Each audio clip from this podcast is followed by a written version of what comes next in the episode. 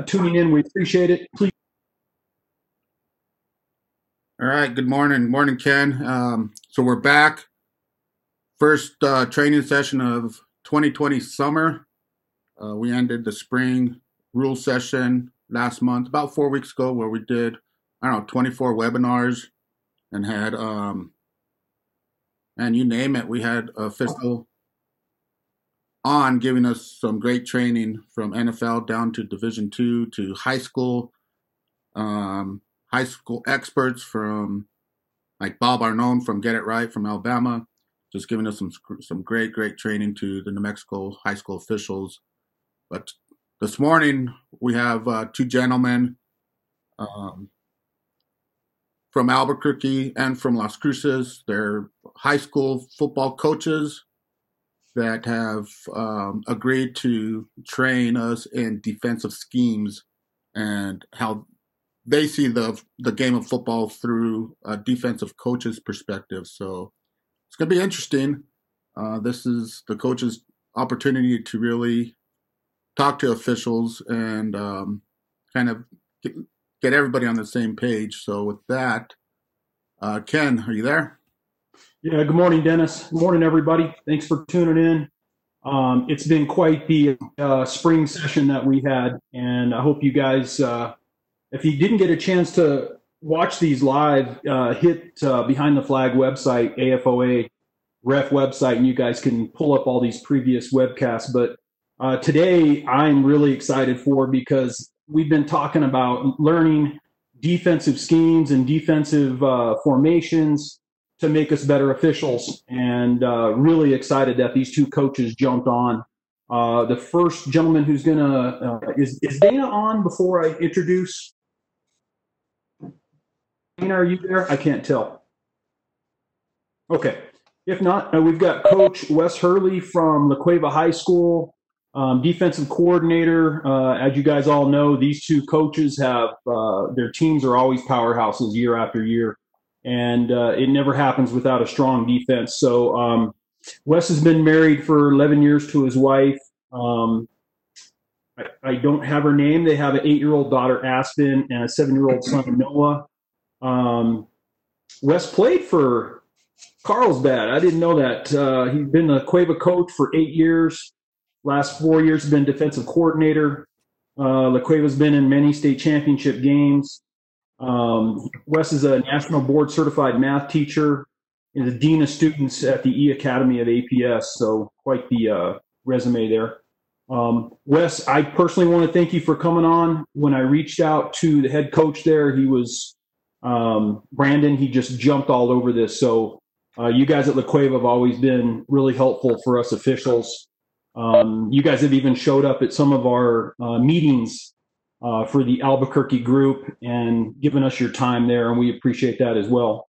So um, take it away, Wes. The screen's yours.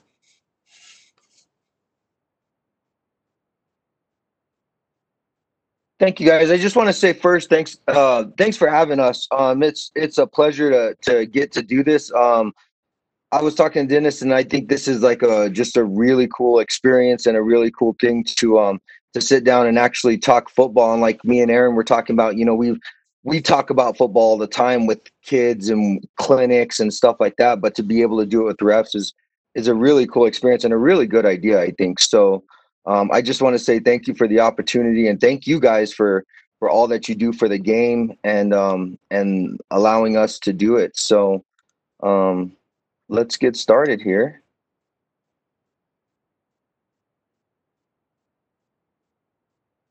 Um, can you guys see that?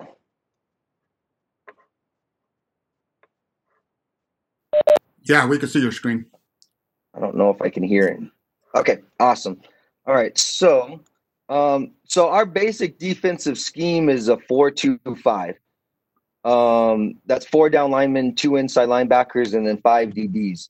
Um, we have two strong safeties on either side. Those guys kind of play almost like a hybrid of an outside linebacker slash strong safety um, position. Um, and we bring pressure with that. We we bring five to six guys more than fifty percent of the time. Um, usually it's just five. We don't bring a lot of six man pressures, but um, as we'll talk about in a little bit, some of that is uh,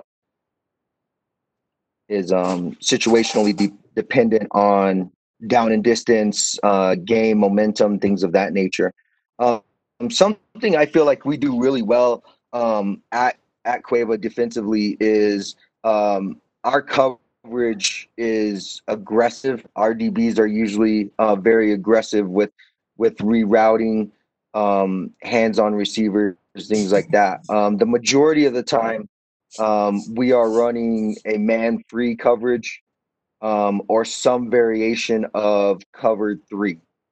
Um, different things like that. Um, and, and something we preach to our kids. This is our kind of our defensive mantra: is when we arrive, we will arrive violently, and we actually expand that to the kids. Like essentially just another way of saying like if when you do something, do it all the way. Um, so we try to apply that to the classroom, to um, to fundraising, to whatever they're doing in life. Look, if you're going to show up, you show up. You know, um, in the weight room, whatever it is. So when we arrive, we're going to arrive uh, with purpose. We're going to arrive violently, um, and we want people to know that that we're there. Um, so that's just kind of our our, our defensive mentality and base, very basic um, overview of of what we run. On. Um, situationally, just me as a play caller, uh, first and second down, we stay uh, pretty vanilla most of the time. Um, we'll play with coverage a little bit, uh, you know, blitz a little bit here and there, but but we're really trying to to grind out first and second down most of the time. Um, we'll we'll play a base defense unless we're looking for um, a change in momentum or um, a big play or you know um, we've got a young quarterback and we feel like we've got him on tilt or or something along those lines and we'll we'll we'll start bringing a little more pressure at that point. Um, so we do have two different types of blitzes. Um, third and third and fourth and short um, which we define as less than four yards um, we'll bring a run blitz most of the time. Um, we usually do that in the A's and the A and B gaps, the the inside gaps, um, but not always. It just depends on on um, gameplay and game plan as far as how the game's going, uh, where their weapons are, uh, where we think they're going to go, things of that nature. Um, third and long, we kind of have two philosophies in. Um, the first option is we'll we'll drop more men into coverage, um, or we'll bring more pressure to rush the throw. Um, some of that depends on um, what we've been seeing out of them. Uh, there's a lot of teams that like to max protect against us, um, and so with that, when you bring more men into max protection, um, you you don't get there sometimes, and so your coverage can suffer. So if we have a team that's max protecting a lot, we'll drop into coverage and just let those guys sit back there. Um, if they're releasing a lot of guys into routes and stuff like that, they don't have that max protection. Uh, max protection will probably bring uh, more than they can block a lot of times to, to get the throw off. Um, and as far as just you know situational play calling, it re- really depends on on where you are on the field. Um, you know, as, we get backed up against our own goal line, we're going to become more aggressive. Um, you know, the the field gets cut down. Um, you know, if we're up and trying to protect the lead, we may play off a little bit, make sure we don't give up the big play, things like, you know, just simple things like that. Um, things to that you guys might know, like, oh, in this situation, they're pro, you know, they might be looking to do this, you know. Um, and I included some clips of that. So um, this is against Manzano, um, second and nine, and and this is in the third quarter. We had this quarterback kind of um, rattled a little bit, I felt. So we bring some edge pressure and get there. Um, you could see the backer kind of creep up right before he goes um, off the edge at the top of the screen. So that's just an example of, um, you know, hey, we think we can get there. We think we can cause some some havoc. Our defensive ends, if you look at the defensive end up top, um, he almost never goes inside. He's always playing outside contain. So when our defensive ends make a strong inside move like that, it's it becomes really difficult on that offensive tackle because he's used to him being on that outside shoulder all game. So you can see he gets good pressure there as well. Um, so um, and you can see our coverage, is the corner at the bottom. We're we're definitely in a cover three. We're playing much softer than we usually play at this point. Um, but we'll talk about the the coverage behind it a little bit. Um, here's here's the end zone view. Um, kind of see the the inside move and then the backer off the edge there. Um, this is against Eldo, and this is just an example of teams try to do this because we run that man free coverage. Teams really like to put us in motion, and so you can see what they're trying to do. What Eldorado's trying to do here is just get that extra guy out of the box. Um, they're they're having a hard time blocking us and stuff like that. So they that motion doesn't really mean anything other than just getting him out of the box. Um, and so you'll see. Um, I, I know you guys see a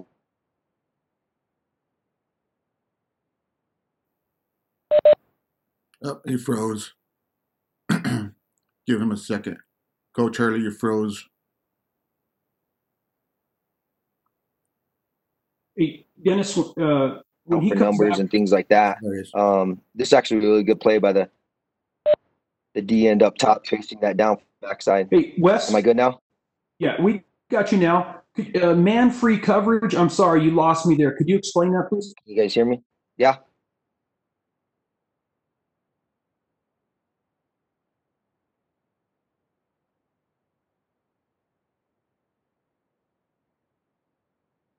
Yeah. Okay. So man free, um, and and I'm gonna go over that. If we so if we look at, let me stop this right here. Um, so if we look at this is actually cover three right now, but man free, uh, what we usually do is because we have the five DBs, one, two, three, four, five. Um, every every guy is manned up with a guy, and then we have a free safety in the back that's kind of he's just playing center field is what he's doing. Um, so this guy at the back doesn't have a man. Um, un- unless we're bringing, if we bring a six man pressure, he usually has somebody. That's when we're playing just a straight cover zero man, um, man defense. Uh, but man free means there's that free safety behind him. Um, Excellent. Thank you. no problem. Good question. Um, so here you can see, you can see, especially our corner at the bottom is really giving this away. This is um, Eldorado in the fourth quarter, so we're up a little bit. So we're we're definitely this is one of those um, situations where we're still bringing a little bit of pressure, but you can see our our DBs are playing back. This is definitely a cover three. Our free safety should be closer to the middle of the field.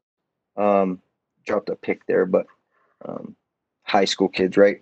Um, but again, sometimes when we bring pressure, especially late in the game like that, if we're going to bring pressure off the edge like that, we're going to to play a, a soft coverage behind it to make sure we don't get burnt deep. Um, so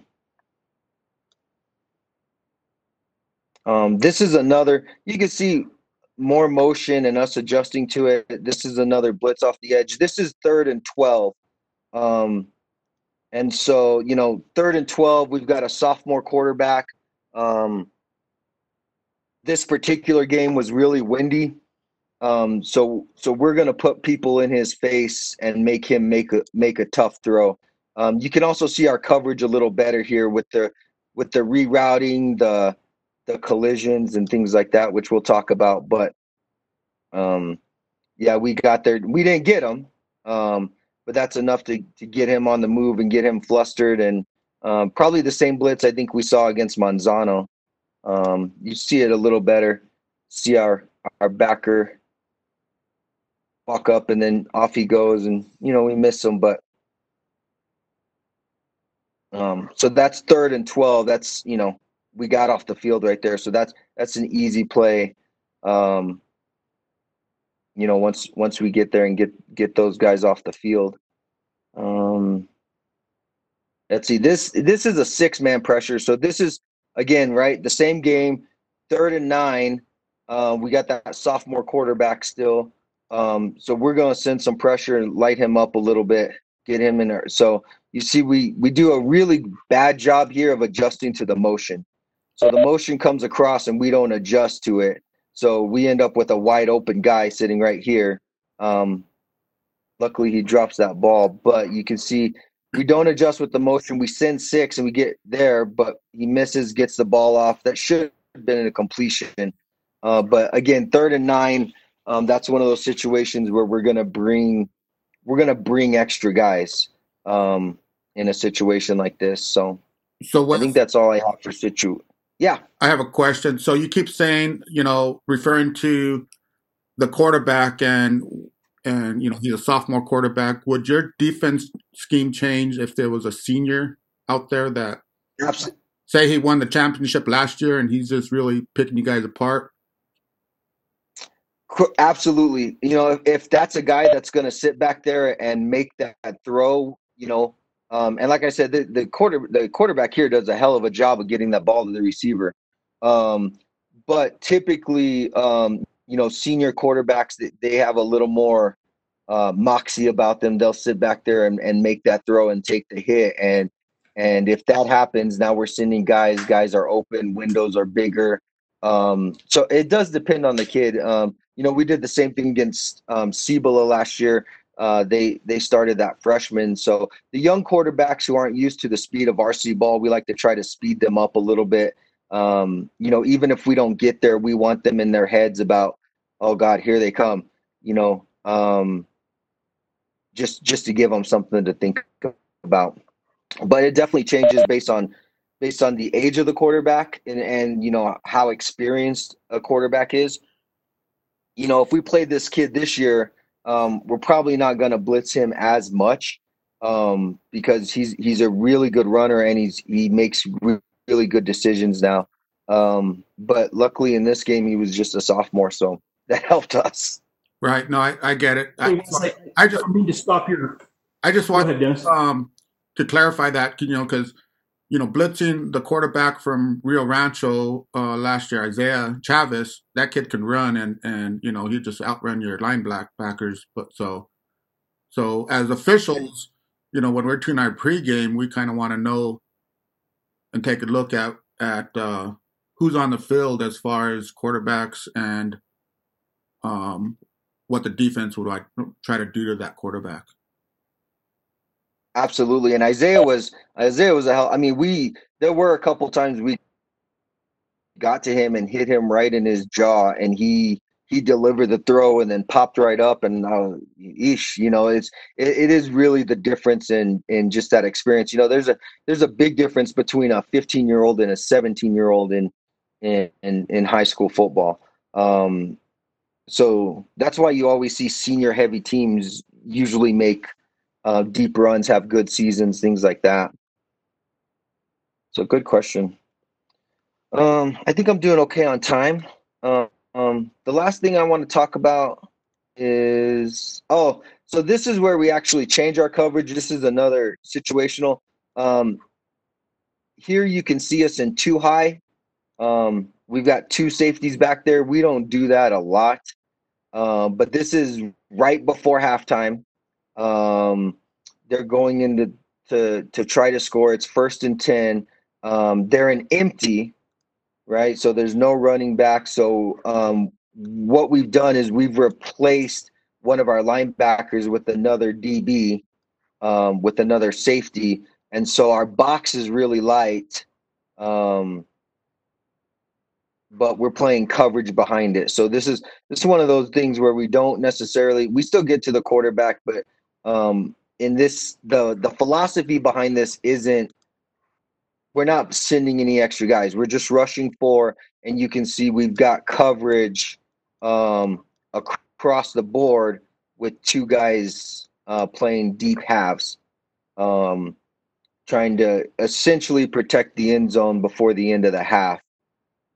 Um, so, and you can see the coverage is pretty tight there. So, um, so let's talk a little bit about our man free. Um, this is what we coach our kids to do. So our kids collision and reroute the receiver at five yards. Um, if they get a pass read, we tell them not to take their eyes off the receiver. Okay, uh, our our DBs should not be looking back at the ball ever. Um, and this has been a uh, we've actually had uh, refs tell us that they they threw the flag because the the DB wasn't looking back, and you know we have an exchange or whatever. Um, but we we coach our kids not to look back. Um, after we reroute, um, we tell them to play through the hands. So that means if that receiver's hands go up, your hands go up. Um, so we we absolutely tell them do not look at look back for the ball unless they are completely in phase. So what we teach, what we coach our kids is if you are hip to hip with that receiver, um, I mean you are his shadow, you are on him, then you can look back for the ball. Other than that, if you're out of phase by half a step, you have to play through the hands um, and play and, and keep your eyes on the receiver. If the ball, so our whole philosophy is creating very small windows for for a receive for a quarterback to put the ball into. Um, if the ball hits the hands of a receiver, um, this is where the arrive violently comes in. We strip it out while securing the tackle. So we we teach our kids uh, until that whistle blows, it's not a catch. Um, so even if the receiver gets his hands on the ball, we're going to strip and and punch at it um, to try to knock it out. Um, and and I was talking to Coach Ocampo about this the other day. We we really preach do not grab and do not hold. Um, we actually um, we every couple of weeks we'll take a DB who who's got called for holding or won't stop doing it in practice or something, and we'll put tennis balls in his hands and we'll duct tape him to where he has to play the whole practice with these duct tape clubs to where he can't grab anybody. Um, so you know when you're when you're creating that contact and that collision, I think it's natural for kids to to want to grab. Um, so that's that's a habit and almost an instinctual thing that we try to coach our DBs not to not to do. Um, and you know, with the sideline replay, there's a lot of times, uh, you know, we'll get a flag or something, and they'll be, "Coach, I didn't do anything," and we pull it up on the iPad. We're like, "Look, you're you're pulling jersey, like you dang sure did. Like, stop do like, right. you know." And so, and we, so we, do have, we do have um, a comment, um, and just to clarify, DPI from one of the the deep wings back judges, the defensive back is not looking back for the ball Less contact is needed for DPI. Still must be contact, but threshold is lower since they aren't playing the ball. Um, so just so you're aware of, of what the back judges are looking for in that scenario. And so we do know that face guarding is legal. Um, if as long as you can touch them and you and, and you're face guarding, that's not DPI. But as far as not playing the ball, um, that back judge wanted wanted you to know um, exactly what they're looking at on that scenario. Correct, and and the only contact that we're preaching when the ball's in the air is when the ball hits the receiver's hands. Right, right. Um, and then there's a question: um, What is your trips bunch adjustment in man coverage? How do you trade routes? Ooh, that's a good question. Um, so if we're in if we're in true man coverage, we'll we'll switch routes. Um, I had some clips of those, but I didn't put them in here. Uh, we, will switch routes, but then as far as uh, and teams do this a lot because they know we run the man free a lot. They'll put us in motion to to try to create uh, mismatches. Clovis did it really well against us last year, um, but it's that's easy when you have four really good receivers too. Um, so what the what we'll do, we'll do one of two things. It, when that guy motions to trips or they line up in trips, uh, if they line up in trips, we'll try to bring our strong safety over so we're matching skill with skill. If they motion to trips, we'll do one of two things. We'll either bump our bump our backers, um, so the strong safety will go into the inside, and then that inside backer will will take the motion guy or number three on the trip side. Um, however, um, if we feel like they're doing that a lot and it's creating a mismatch, we have done well where with that motion to trips, we'll bring our free safety down to cover number three, leave the inside backers inside, and then that strong safety um, that the motion is going away from will float back So we'll we'll roll those safeties instead of bumping the linebackers. Great, thank you. And so if um, I think that's about 25 minutes. Um, Dennis, before you, De- for, Dennis, before you introduce Coach Ocampo, can I uh, ask Wes one more question, please? Yeah, if anybody has any questions, now's your time. Wes, can you go back to that uh, the when you had two um, free safeties or two that that that yeah one back? Mm-hmm. Okay, so as as a I, I'm usually a work back judge, so I can only speak really back judge. So I only have after I do my pre-snap routine, I don't have much time to analyze a, a defensive setup. I mean, I'm now that you're showing me this, obviously I'm going to be more um, in tune with how they're getting set up. But looking at this, I have I don't know three to five seconds to try to read defense, see what the offense is setting up what can I expect those two deeps to do? And you you you said they just take sides, they play a zone basically. Yeah, so how we coach those those cover two safeties is they should stay on the hash and they've got half the field. So he has that half and he has this half. So but they should stay on the hashes. Um they don't do a really good job like that. They, like O'Toole is over here. I don't know. He should be, especially with trips. His butt should be right here, but I think it's because this they're on this hash. He's cheated over a little bit. Um, that and he probably feels like anything out here he can still get to. But yeah, they should be staying on the hash and and covering each half of that field. Um, and as you can see at the beginning of this play, to make that a little harder, um, is they're going hurry up right now. So you can see. I mean, there's there's not a lot of time between plays to to try to see what's going on anyway because things are moving at this point. Um, so I, I completely understand. But yeah, that's what those guys are looking for. So the, if an offense is going to attack this, it's going to be right in here. Um, which considering it's the end of the half, we're looking good for because we'd like to make a tackle just run out the clock right there. I guess that's really what my question was. Where would that defense be attacked? You just said right in the middle of the field there. Thank you. Right there, yeah. Great, thank you. Does anybody else have any, any questions for Wes before we um, switch to the next presenter?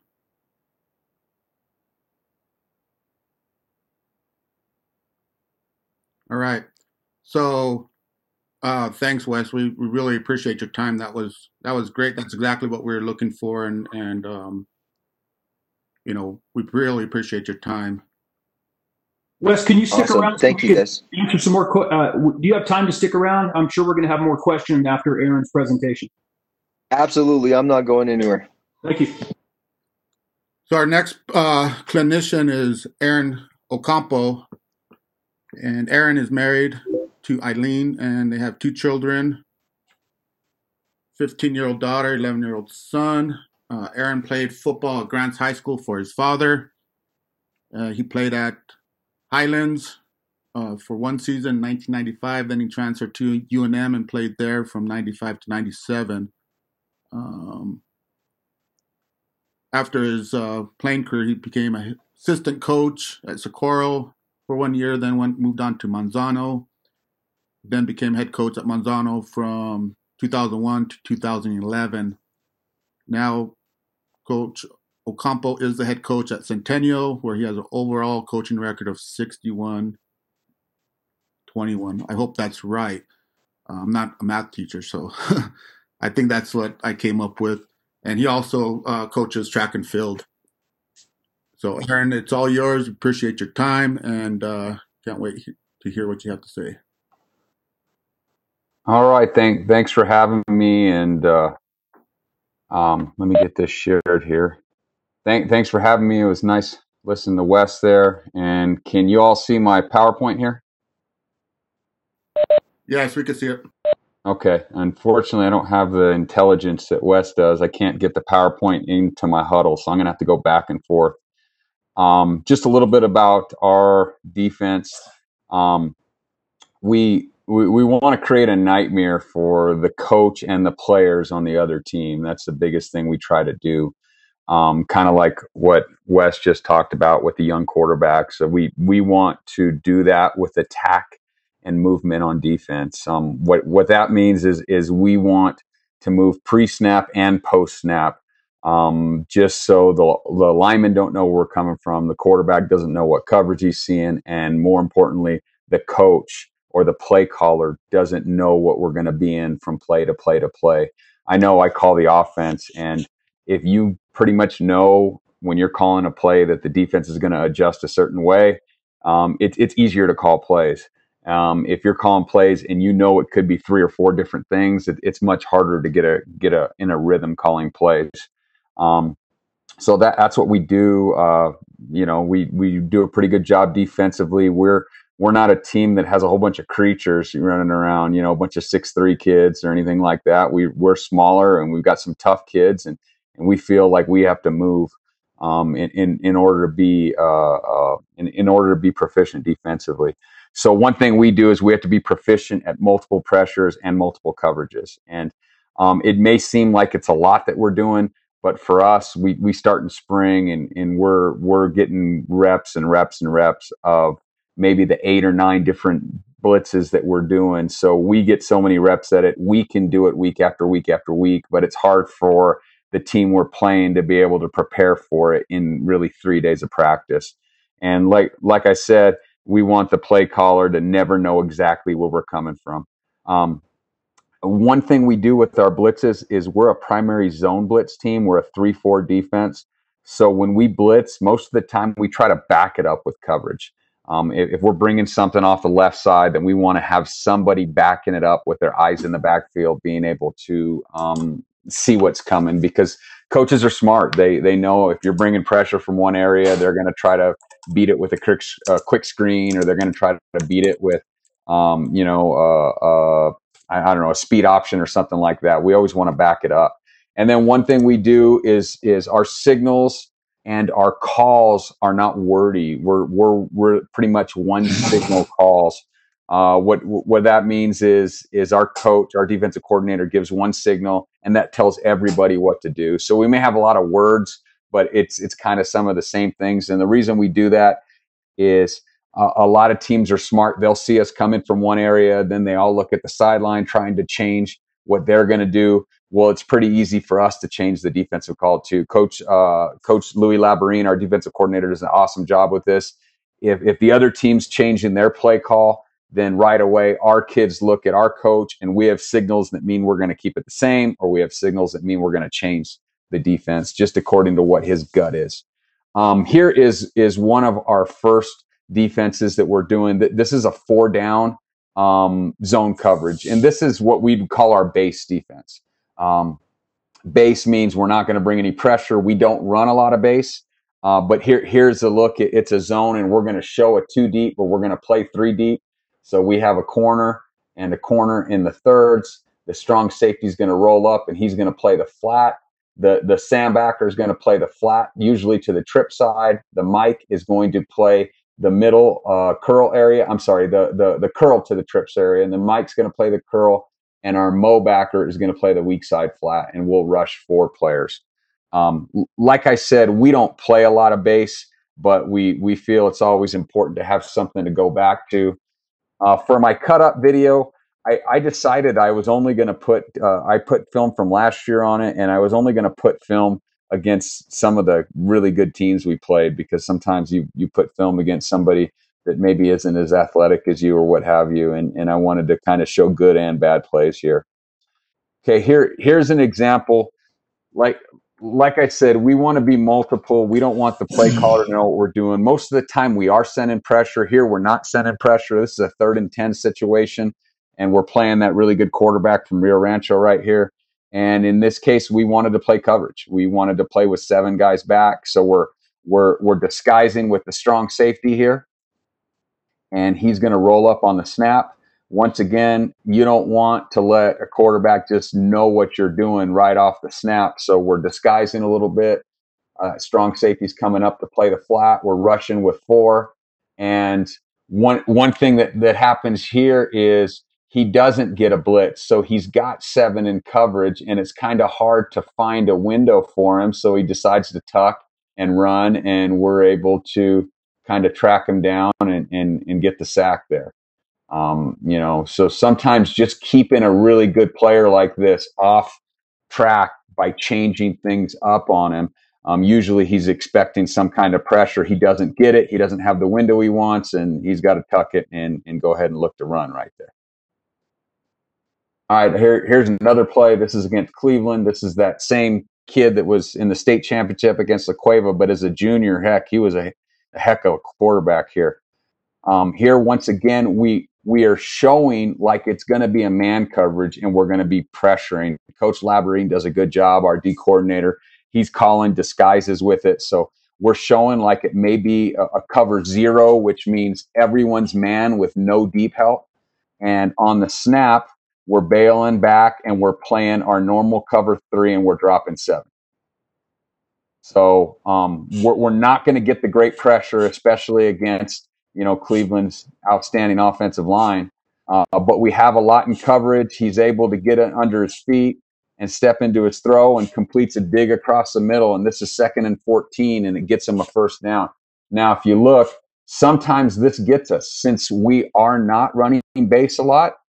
Our Mike Backer, you'll see right here, he chases the shallow route across rather than just sitting in the zone and letting these guys take it the scheme's not bad. It's the execution from the backer. He leaves that window open and leaves him a big area to throw the ball into, um, which you know probably was the difference in this game. We ended up losing it 21 to 14, and th- this play I think resulted in in a scoring drive for him.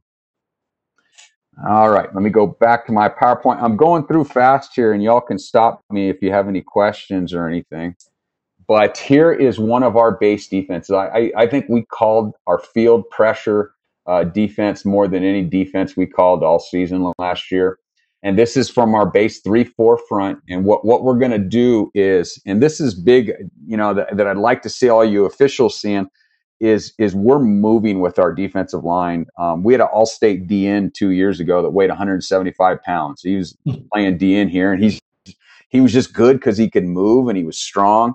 Um, but we we can play smaller kids because they're moving. They're almost like linebackers on the field moving around. So we we're going to blitz him all the way down to A gap. We're slanting the entire defensive line this way, and we're going to bring the Sam backer, and we will bring the strong safety off the edge also. And we like blitzing the safety because he's usually one of our fastest, best players, and he's going to cause havoc quickly. Um, sometimes we'll switch it up and we'll send the backer instead of the safety. And when I talked about backing up the blitz, here's what we do with the corner. He's going to trap. And what that means is he's going to come inside the number one receiver, and his eyes are in the backfield for any quick throw or any quick run out here, and he's going to be able to play that. He also has coverage responsibility, which is number two. And I'm not going to go big deep into it, but we want to cause movement. We want to cause chaos. We want to cause havoc for the defense. This free safety is playing the half that Coach uh, West was talking about, and this corner is playing the half. So we have different players doing different responsibilities um, with the movement that we're creating, and and this is a five man pressure. Um, we're only bringing five, which which makes it a zone blitz, and we're playing zone, but we're playing with different players um, in in different spots. So let me click here and get one of the first examples of this. So right here we are we're playing our, our field trap coverage and we have our strong safety and our Sam backer coming off the edge and this is a field call. So it doesn't really matter what the defense what the offense is doing we're going to bring this from the field side and i think it's somewhere around 80% of the snaps in high school football at least for us are happening near the hashes. So we're we're a field boundary defense. Um, you see, we got some disguising going on. We have our free safety running over and playing the half here. Our corner is doing the trap. This corner is coming back playing the half. Now we have a little adjustment here, um, being that the corner doesn't need to run to the half because it's tripped. So he kind of stays locked up here. And then the D line slants across. So what we get is everyone's slanting we get home on the quarterback. It's just a little bit too late with our strong safety, and, and we're there getting close to hitting him. Um, unfortunately, sometimes you lose um, de- defensively, and we've got a bad matchup issue here. We've got a corner here on this D1 receiver, and he runs by us. Um, we're, we're in our catch man technique and, and our corner coach, uh, coach West could probably help me out with this because he coaches this really well. But our corner doesn't slide and get in front of the receiver and get hands on well enough um, to slow him down and stay with him. And he ends up getting beat and the kid still catches the ball. But here, here's an example of a bad play. You know, sometimes you, sometimes you lose um, on these blitzes. You, you take chances and, and you lose, but I think we held Cleveland to the lowest amount of points they, they had all season with, with 21, um, just because of the deception we, are constantly giving them. Um, here's a play against Rio Rancho. Same call. We're sending the Sam. We're sending the strong safety. We got the corner trapping right behind it. The free safety is going to play the half to the field. And once again, we've got movement, we've got deception, and we feel this is really good run defense for us because when we bring that strong safety, the um, the O line has to account for him. So the tackle here is blocking our strong safety, which now leaves our inside backer free to be an extra hat on the run. So we we, we really like playing our trap coverages um, in run situations or in pass situations, but uh, we we feel it's something that can help us both ways. Here you can see um, our D line slant across. We're trying to run. If a play goes this way, we're running it down that way and we're blitzing it from the other side. So we just create some confusion with the other team's offensive line as we go. Let me let me skip to the next play here.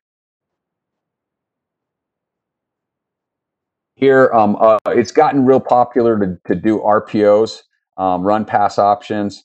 And here's an example right here of us getting pressure on the field side blitz, and our linebacker comes out because he doesn't have an immediate run responsibility. He's more of a pass player first, and he ends up getting an interception and, and running it for, for a touchdown.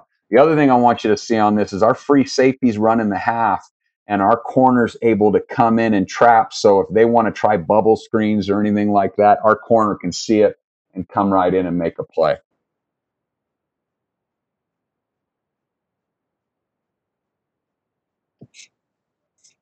Aaron, can I jump in with a quick question? Yes.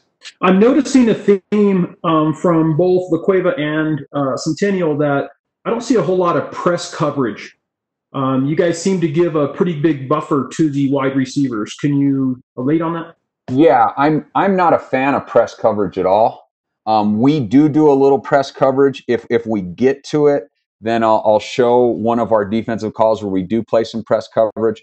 But I, here's why I don't like press coverage: is I feel if this corner was to press this receiver and you run him off, which means I'm going to run him on a route 40 yards deep, that corner has to play the receiver. He can't peek in the backfield to see what's going on. So if I line up four receivers and run four receivers off, then that's four defenders you're not playing with now.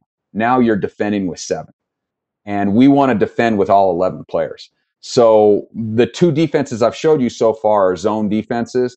And the one great thing about zone blitzes is we can pressure, but all of our defensive backs' eyes are in the backfield seeing what's going on. They're able to get a run pass read the other thing we're coaching our guys to read is we're coaching them to read the tackles. If you can see the tackle and if you can see he's firing out run blocking, then now I know I can play heavier to run. If I see he's pass blocking, well, now I could get my eyes on my pass reads and know that it's probably going to be a pass. So there's so many. I mean, we're constantly telling our DBs, "Hey, cheat, get the answers to the test, cheat, see what see what you're seeing from the linemen, have soft eyes, see everything. But the last thing I want is for our guy to be pressed and then they could just run him off. And then the other thing with press is you, you leave yourself susceptible to the big play, especially in blitzes. Like if we're playing, if we're blitzing and we don't have any help, I want my corner off. That way, if they throw a short pass, I can run up and defend the short pass and I can make a tackle. But if we blitz, let's say we're blitzing six guys and he's pressed, the quarterback can easily take a drop, throw a fade, and now they have a chance to complete a fade, and the blitz isn't going to matter because he's going to get it off before he gets hit anyway. So we're big on playing off. We're big on our corners, seeing everybody, and I want to play defense with 11 guys. I don't want to play with seven guys. Um, some teams get away with it. Some teams are really good. Uh, Eldorado back a few years ago, they would press a lot. They play a lot of man and they were so good in the box that you weren't going to get by them anyway. Um, but that, that's that's a really good question. I'm, I'm going to move on to our, our sister uh, uh, blitz, our boundary trap blitz. So what our boundary trap blitz is is we're going to disguise like we're coming from the field, but instead we're going to bring the will and we're going to bring our mo backer and we're going to slant to the field. And uh, the idea is the same. We're still playing trap coverage. The corner on the blitz side is going to trap. The free safety is going to play the half. This corner is going to play the half. Our strong safety is a trap. And then we've got two underneath players with our Sam and our Mike backer. Um, the beauty of this is we're able to disguise um, we're able to disguise the field pressure and run a boundary pressure. So right here is a good example. Here, this is Cruces, and they get in their double wing. They like to do this against us because because we blitz. Um, but here, they don't. This quarterback doesn't know where it's coming. He doesn't know if it's coming from the field or if it's coming from the boundary. The coordinator doesn't know what's coming. So you've really got to be ready for everything. So here they end up motioning and they send a fly series to the field, which theoretically would be good. You have a lot of field to run out there, and we're blitzing from the boundary. Um, but as you watch, all of our players are running to where the play's going, and we've got blitzers chasing it down from behind. So we end up making a play for like a one yard gain right here. Um, if you watch our D linemen, they're all just running down the line. They're running down the line and they're reading the linemen as they go. And one thing that I'd hope as officials you can kind of see is when we're slanting and when we're moving, a lot of times offensive linemen get lazy and they're going to grab a hold and they're going to pull us and they're not going to try to let us get to our gaps. Um, for instance, right here, this weak side D end, he's a 180 pound kid and he's slanting across this guard's face. And right away, what the guard does is he grabs a hold of him and pulls, and he's he's doing everything he can to keep him from getting out there. And, and High is one of our big rivals, and and they're they're some holding son of a guns. Those guys, I I, I think when they're freshmen, they they teach them how to hug and hold, and and they kind of know you're going to call us sometimes for it, but you're not going to call us all the time for it. So they're going to keep doing it. Um, here is another example of the boundary pressure. We're sending the, the, the blitz from the boundary. We're slanting that way and we're chasing it from behind. Here on this one, their running back did an outstanding job of breaking the first tackle. And as you see here, we've we've we've got slanting going on, and you could see right over here this tight end who is an excellent tight end. You could just see them grabbing a hold of our D end, and sometimes you get it. I'm I'm a former O lineman. I, I, I was taught to hold from day one. Um, sometimes they're going to get called, sometimes they're not. But uh, here's an example. We're chasing it down. And what we'd like to see is we'd like to see this outside backer right here. Um, we'd like to see him throw. He, he, he should have thrown it and, and, and gator rolled that. He should have he should have just dove out, grabbed and twisted the, the legs and brought him down right there. But he decided not to throw, which which ultimately cost us a seven yard gain right here. But the the beauty of this blitz is we see a lot of teams do the zone read stuff. This guy is playing the running back this guy is playing the quarterback, and we we work that a lot. So teams have a hard time running the zone read against us. I'm going to go ahead and move on. I want to make sure we get through all these different defenses. So right right now we we we kind of have blitzes off of each other. We got the field, we got the boundary. Now this is another field pressure, but this is a cover three pressure, so very similar to the coverage um, one of the coverages that, that, that Coach West was talking about. We've got our corners playing thirds, our free safeties playing the middle post, and then our strong safety is going to roll up. And we're usually going to bring some combination of Sam and Mike pressure on the field, and the D lineman will slant toward the boundary. The uh, Mo backer will play the middle hole, and the Will backer will play the flat on the boundary side. So we're once again in a five man pressure. But this time, instead of playing trap coverage, we're, we're playing a cover three coverage. Um, so let me get to the next one here. So we we like doing these in a little bit more pass situations. Um, being that we have a free safety deep, you're you're you're kind of losing that that man in in uh, in in run right here. So we're bringing that field pressure, and Rio Rancho was one of the better teams that we played last year as far as picking up pressures. But right here, you see that this was the Gatorade Player of the Year last year in New Mexico, quarterback here, and he's visibly, you know, he's seeing the blitz and he's throwing hot, but he's wanting to get rid of that ball too quickly, and he throws something a little bit too quick, um, just because of, of pressure dynamics, just because we're doing different things. Um, here, our Mo backer does a poor job in his in his uh, in his hole area. He's going to have the middle hole, and as he sees that tight end come, he he overplays the running back going on the swing. So when the running back goes on the swing, he's got to understand that the will backer is taking the swing, and he's taking the new number three player that's coming inside. And so we overplay that, but luckily with the pressure and with the quarterback wanting to get rid of the ball quickly, they end up throwing a pass that's that's a little bit too quick out there. And here you'll you'll you'll see our front. We've got the D line slanting this way. We've got the backer coming in and the Sam backer coming right here.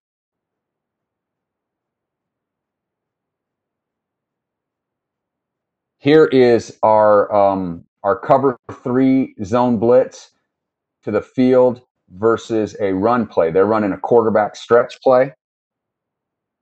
And luckily, we have the blitz coming right into it. I'll show you on the end zone what, what the blitz is. Our strong safety should be coming up a little bit harder on this. He's kind of coming up slow. Um, but it does pro- it does provide a really good disguise for the receiver because the receiver thinks I don't have to block him since he's deep. He ends up blocking him, which keeps our strong safety coming down free. And we get a bunch of hats right there on the outside zone stretch play. Now we like to do a twist action, which a lot of times can call can cause holding penalties. Also, we'll sometimes bring the the Mike here and the end around, so we get a little bit of a game action going in on that. Our D end does a good job as he's doing the twist. He sees the stretch action and he moves out with the stretch action, which gets him in on the tackle. The other good thing about this is is we're we're playing a cover three, which I think Coach West would, would agree that this is a, a good way to keep everything underneath you in a pass situation. Well, here I think this I, I don't know what the situation. It's first and ten here, and we're running the twist game with the blitz, and it's a good way to defend draw. A lot of teams like running draws or screens, and when you do that twist action, it it, it really keeps them from running that. So they're, they're trying to run a draw and Cruces expects us to be in our trap coverage. So Coach Lopez is really smart. He knows that we like to play trap coverage, and draw is a good call to trap coverage. But since Coach Labarine is mixing it up, here we're in our cover three coverage, and it's not a very good call here. So this is uh, an example of us getting one over the play caller. He's expecting one thing, we give him another, and now we he's guessed wrong and we're running the same schemes that we always run since you know spring ball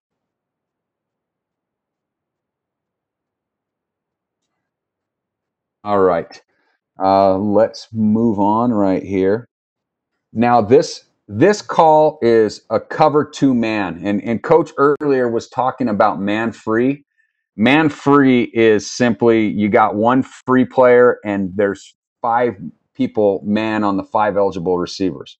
Well, cover two man is two players playing deep halves with the Mike, the Mo, the Sam, the corner, and the corner playing the five eligible receivers man underneath. And when we do this, we only rush four. This is almost opposite our philosophy because we are a big pressure team.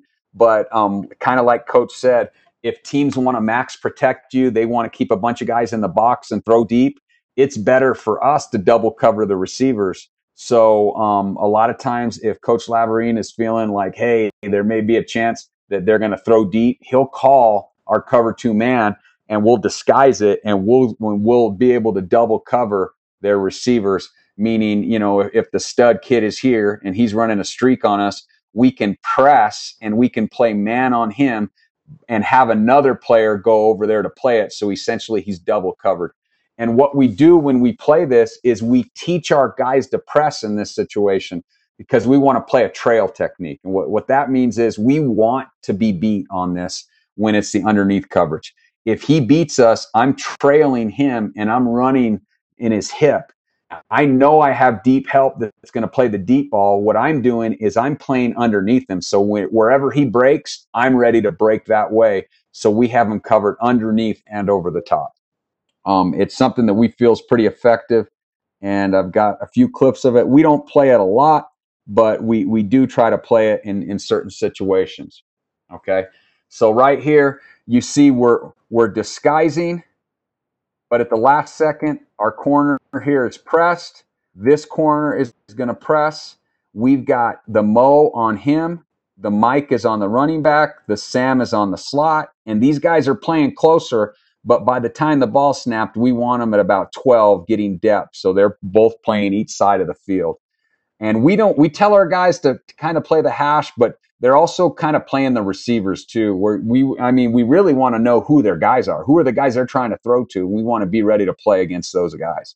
So right here, our backer comes across and we switch this when whenever these two get close these two switched off the routes just because it's easier to do that and we we have the guys playing halves here and we we make there's no place to throw down the field for the quarterback. We've got everybody covered underneath. Um, you see right here our corner does a pretty good job. He's playing heavy inside leverage. We don't want to give up the slant and we're playing that trail technique to where we are not letting him break on an out or a comeback and we know we have our deep help. Our backers are covering the two slots pretty good. Our Mike takes his eyes off the running back, which was really dangerous. But luckily, he he goes to make up, and the running back falls over.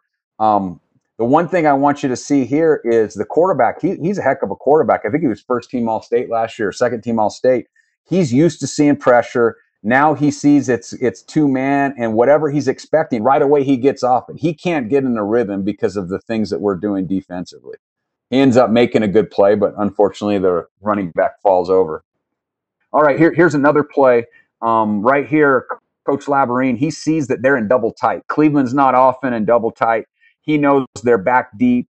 Um, has a big tendency, if he's packed up deep, he's probably going to throw deep and get himself out of that territory and they got a, a six five uh, receiver that's you know D one. So we know what they're probably doing. So he ends up calling our our lock coverage, and here we are playing lock coverage. And the quarterback, he sees we want to disguise it so our safeties are playing close, like we may be playing the run, and then he's pedaling to play that half. Quarterback sees it's not there, he ends up just kind of throwing it away. Uh, but for whatever reason, we we uh, their receiver stops. Our corner just starts playing him, and he kind of flails. We kind of get pushed around, and they get a penalty, and they get 15 yards on us on that one. But that's sometimes the way it goes.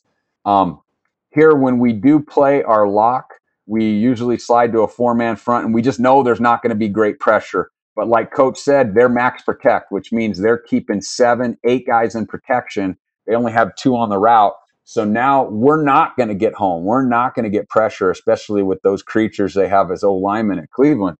Um, but what we do have is we have double coverage. Is that stud out there that we can't really cover well? Um, now we've got him double covered.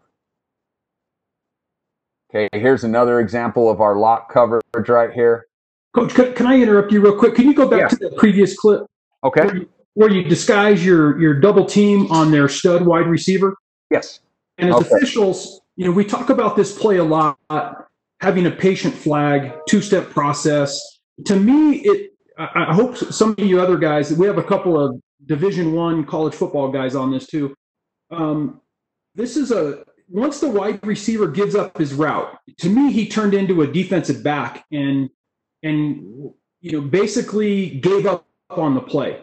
So I think if the official, you know, and I know we're not running a crew of seven, so the back judge and the wing have a pretty good look at this. But I, I don't know if I think if that flag comes out a little more patient and you really analyze the play, did the wide receiver give up and turn into a defensive back to keep anybody else from getting to the ball? Does anybody else see that besides myself?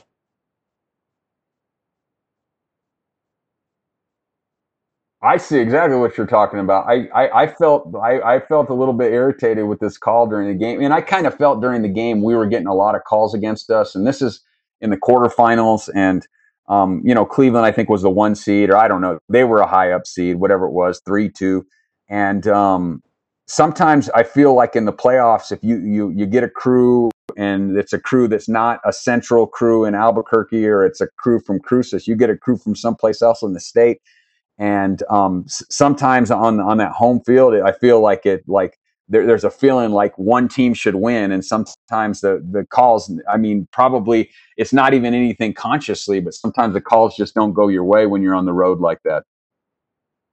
Yeah, I, I see your point. You coaches are passionate, but I was hoping uh, Joseph or uh, Sean Bennett could jump in and uh, discuss this play a little bit because it's it's pretty important to us to get these correct and at least have a discussion about them. Can you go back to the sideline view? Yeah.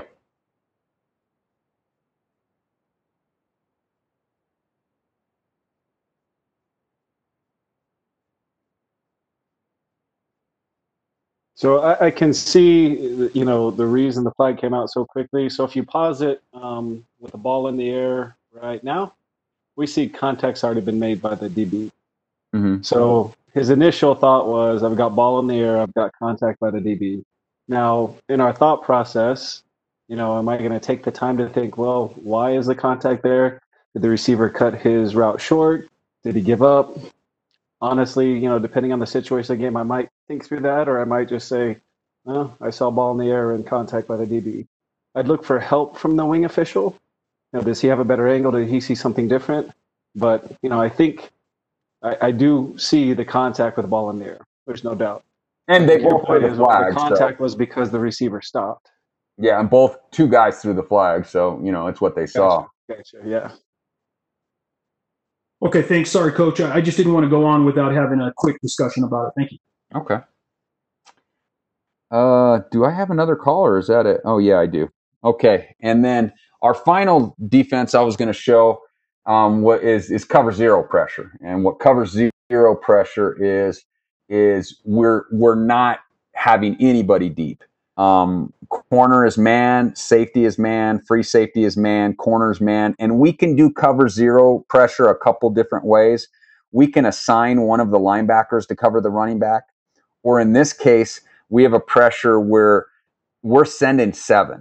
And the Sam and the Will backer have what's called flare control. So that what that means is if the running back runs a swing, then they've got him. So we're we're bringing seven. If the running back stays in, we got seven going. But if he runs this way, then the Will's got him, and everybody else is continuing pressure, knowing we're going to get a couple people home because they only have five to protect. Um, th- if the running back runs into the line, then what our D ends are doing is is they have what's called mush rush, which they're mush they're they're pushing up and they're rushing, but they've got the running back on screen. So their job, they're not trying to sack the quarterback. They're just pushing back and they're looking for quarterback scramble or they're looking to grab the running back if it's a screen and and there if the running back breaks out free on a screen, we'll almost take the holding call and take the penalty over letting him catch the ball because we know that could be trouble if if he ends up catching that. Um, so let me show you some clips of this. Uh, we feel cover zero is a good change up because um, in a pass situation, you can get pressure on the quarterback and you can get more guys in his face. And one of y'all asked that great question earlier. I, I do not want to press if we're playing cover zero. I, I tell, and sometimes my DB coaches want to, and I'm telling we're not pressing. Because if I press this guy, he can throw a streak or a fade. He can just catch it and throw it. And they have a good chance to complete it on us. And the and the blitz means nothing. We can't get there in time to do, to to do anything. But we like to play the catch coverage, and we've learned this from La Cueva, where you play off and you sit there in stone. You don't backpedal. You just play off, and you're reading the quarterback's quick drop. If you see him just set up to throw the ball quickly, then we're playing down on the slant all these guys know he does not have time to throw a post. He does not have time to throw a deep streak. He does have time to throw a slant or a hitch, and I can sit and play those routes hard. And I can make the tackle, I could break up the ball. What, whatever we want to do, we want that quarterback to hitch step and hold that ball. Once again, the disguise, the movement, we showed this look earlier in the game and we played base coverage. But now we're showing this look, and this quarterback, who's a heck of a quarterback, he doesn't know what it's going to be. He doesn't know if it's going to be base coverage. He doesn't know if it's going to be zone blitz. He doesn't know if it's going to be man blitz. And here on this play, they're doing a little disguising. Um, Coach Ridenour smart. He's faking a snap count to see what they're doing. Well, we bring we bring them all. And right here, they are wanting to run screen to the running back. And here, our outside linebacker's job is he's got the running back. If he does flare control, so he sees the running back go block him, forget it. You do not rush anymore. You cover him. So right here, we have him covering the running back. We have our D end, mush rushing, soaking up a block, and now he's looking to help out on the running back. Now, for the defensive backs, you see they're all playing their good catch coverage right here, and we've got everyone covered man to man. Uh, the the one guy that's not doing a good job is our free safety here. He's pedaling. He shouldn't be pedaling. He should be in that catch coverage. We don't want to pedal and give give a lane. La Cueva uh, two years ago in the semifinals beat us. Um, well, they beat us pretty good, but they hit us on a slot post because we were bailing instead of playing catch coverage. Show you the end zone, and there's a bunch of creative ways you can you can bring cover zero pressure. But once again, you want to create a nightmare for the, the play caller and the quarterback and the O line. Create a nightmare for them right here. The quarterback sees the pressure, has to get rid of the ball quickly, has to throw it away right there. Hey, coach, we have a question in the chat room. Okay. Does your zone schemes change if it's a heavy, if it's a pass heavy or run heavy team? You know what? No, our our coverages are what they are when we teach them in spring ball. Um, but we may call more of one thing than another going into a game plan. So on Sunday, we're okay. This team likes to do this. Well, then we're going to call a lot more of maybe trap coverages this week, or we're going to call this or this. But typically, we don't change what our co- what our how we do our coverages or anything like that. We just have different coverages that we will do more of for every time it seems like we change something on our kids and we do something a little different, our kids aren't very good at it and they don't execute it very well. So we do our best to just stay doing what we do and being multiple enough in what we do to where we can pick from a menu that we think is best on on on what we're going to do. But sometimes like we may go in thinking okay we're only going to do this. We're not going to do trap trap coverages and we get in the game and things aren't working good. Coach starts calling the trap coverages, which we haven't practiced that week, but the kids know them so well we can execute them and, and have success with it. It's a good question. Thank you. All right, here, here's another example of our of our cover zero. They're in a trip set, so we got three for three on the other side. And we end up getting home on the blitz. Um, it, it's funny. This is like deja vu from Coach West's video. He showed the video of the guy coming free on this same quarterback as a sophomore. Now he's a junior, and the, the dude isn't the fastest guy, but he does an awesome job in scramble drill. He makes guys miss and runs around, keeps his eyes downfield, makes throws. Uh, the good thing about being in a man coverage though is is we've got a man for a man, and uh, our corner really does a poor job on this of staying with his man as he's coming in. Um, I don't know why he passes off. Maybe he's just confused. I, you know, I, really couldn't tell you. But we, it's it's a second and 19 call, and he ends up making a tackle for a five yard gain. So we'll we'll take that. I'll show one more of these. Here here's a. Oh, this is back at the beginning of the cut up. So uh, that that was what I, what I had in this. I'm going to go ahead and stop sharing and and uh, I guess open any questions if y'all have any questions.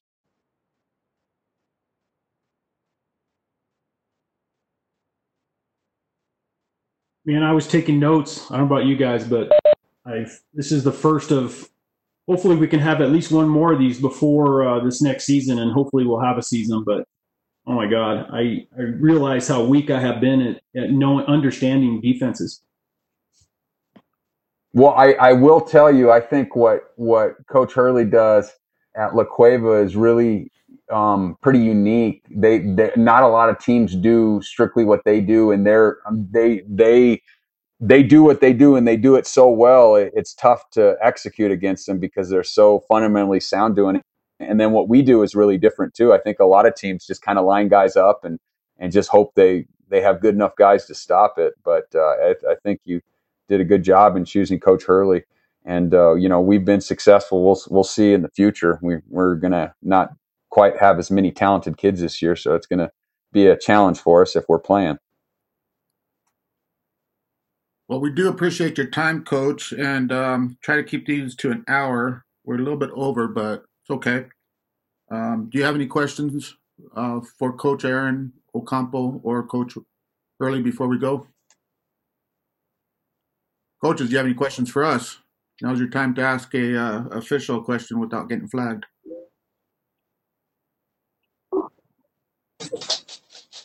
I have a How- question how- for the coaches that Oh, go ahead. uh, about uh, what kind of a communication do you want from officials? What are you looking for from us?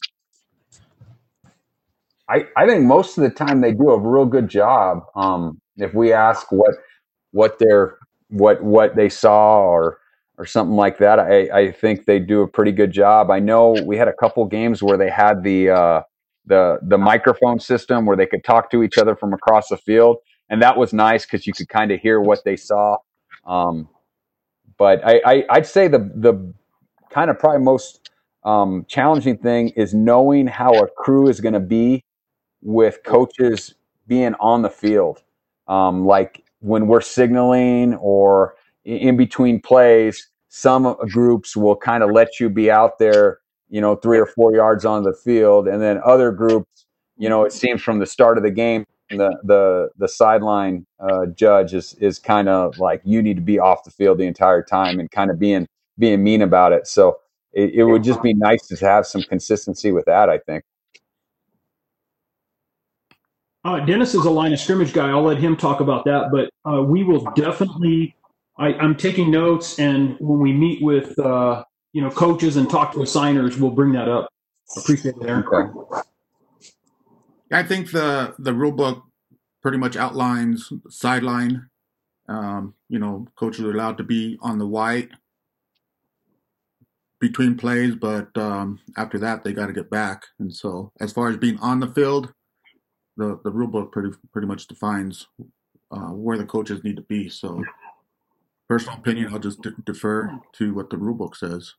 So some fishing aiding groups are letting people do more than they should. Then. Right, exactly. Yeah. So, but um, I think that's our time. We do appreciate uh, you guys being with us on Saturday morning. Coaches, check your emails. We sent you an email. And um, you have any questions from us, go ahead and, and get a hold of us and we'll try to answer what we can. As far as breakdown, there's a process to go through the NMOA's office and to get that to a evaluator on any type of um, play that happened during your games if you want to question what what went on so but uh, Hey, coaches, reach out to us if there's anything we can do for you guys. Okay, even during the season. All right. Awesome. Thank you. all right thanks guys appreciate it and we'll see you on the field All right. Thank you, guys. Thank you.